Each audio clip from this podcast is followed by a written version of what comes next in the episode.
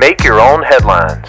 Hey, this is Dal Welsh inviting you to enjoy some random news and make the grace of God your biggest headline of the day. Today's podcast is sponsored by the Crick Fountain Pen Company and the letter V. So, have you ever been on a jet boat? How about a jet boat made out of pizza dough?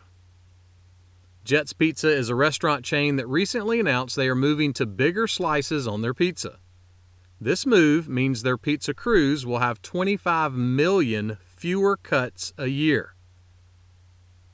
I wonder what that pizza math would look like on a pie graph.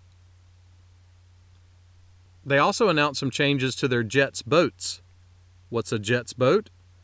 Well, it's a calzone stuffed with premium mozzarella, your favorite toppings, and butter and Romano cheese on top. Well, they had me at butter. Speaking of jets, you know what another name for a jet ski is?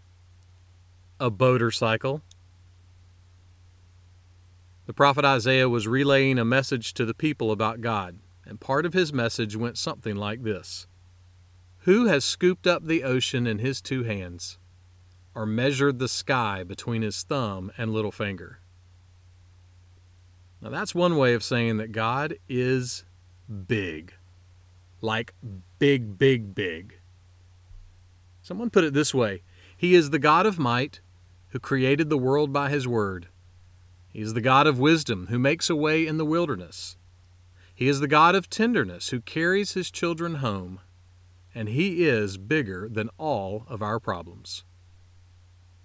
So, grab a jet's boat, take a ride on a boatercycle, and no matter how big your problems may be today, turn to the God of all might, all wisdom, and all tenderness.